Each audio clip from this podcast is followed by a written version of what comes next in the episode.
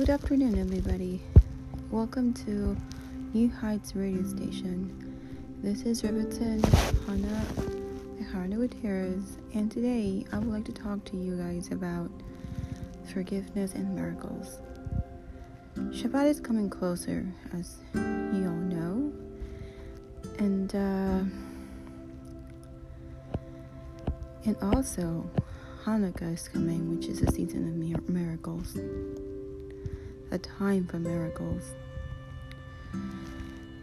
So, first, we're going to talk about the power of forgiveness.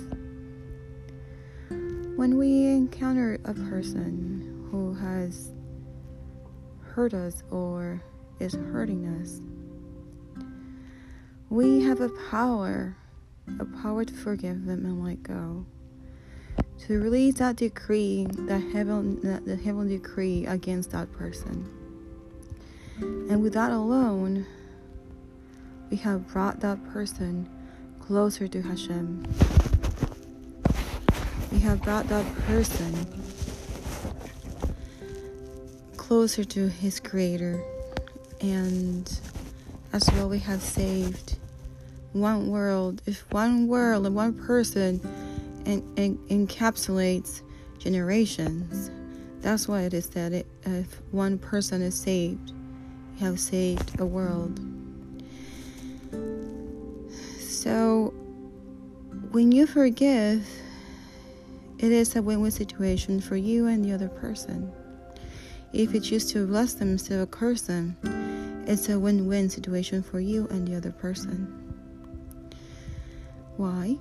Because if you if you choose to forgive that person then you'll receive blessings from above. You will you would have you have come a step closer to Hashem's essence to um, to a closer relationship with him. And for the other person you have given him or her the opportunity of having a different life, of being a, a closer to Hashem, of being forgiven, of being freed of those decrees, of those negative decrees against them. And then you can move on with simcha and live free of those of those negative feelings. And you have you have conquered and knowing actually con- that you have conquered the Yetzer Hara. Forgiveness is a powerful tool um, to being uh, to be closer to Hashem. When the moment that we have chosen not to forgive others, it in a way it ties us.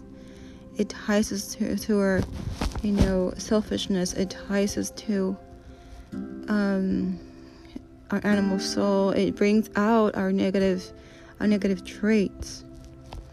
And on the other hand, if we ourselves we, we sin or make a mistake and we cannot forgive ourselves, and then we fall into depression, then we have fallen in the trap of Yetzer Hara, who wishes nothing more than and just keep us away from Hashem by keeping those those negative feelings and those those sentiments of depression and and uh, unforgiveness even toward ourselves.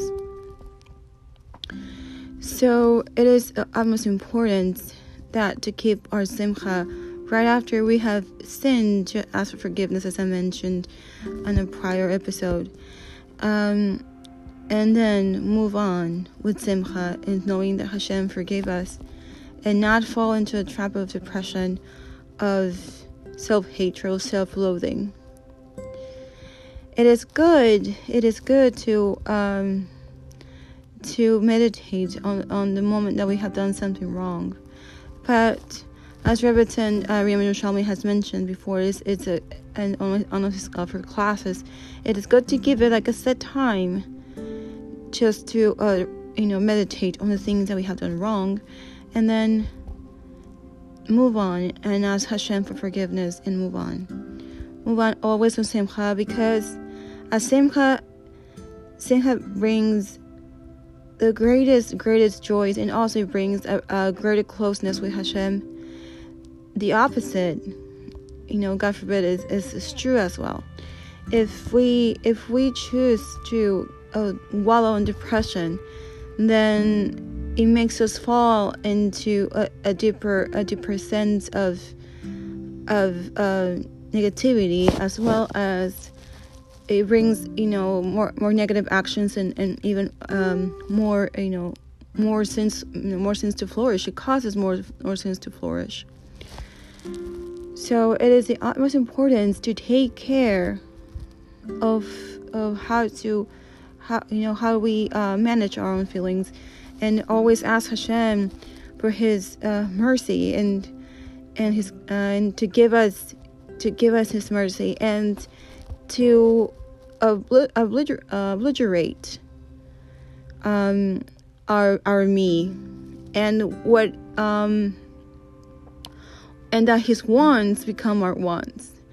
What he what he Hashem uh, Hashem's feelings become our own and everything that Hashem wants for us become our wants as well because when we always are thinking about what our wants are, it is very easy to forget what Hashem wants.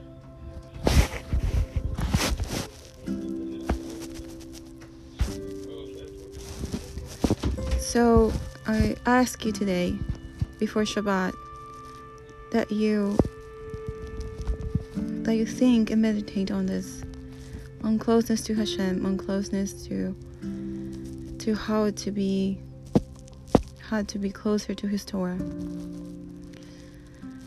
So I hope that you all have a wonderful Shabbat, filled of joy and shalom. Goodbye, everybody.